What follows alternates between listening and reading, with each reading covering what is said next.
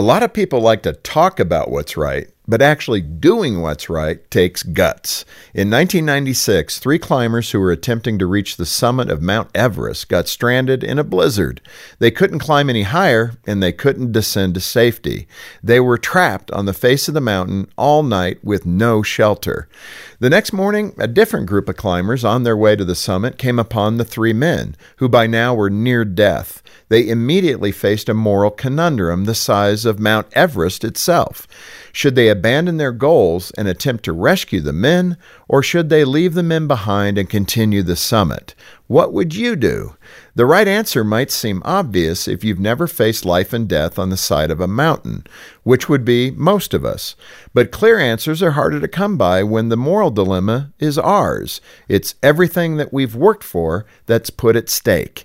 You may be facing choices right now about a marriage problem, a rebellious teenager, or an unexpected pregnancy. The boundaries between right and wrong blur when doing right comes at a price, and doing right always comes at a price. In order to say yes to one thing, we must by definition say no to everything else.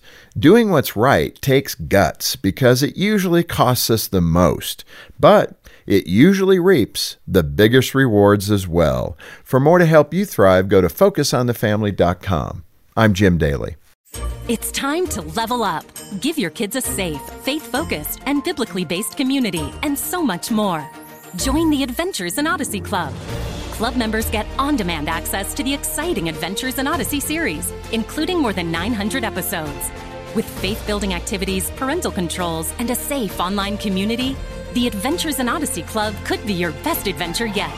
Learn more and start your free trial at adventures in odyssey dot com slash radio.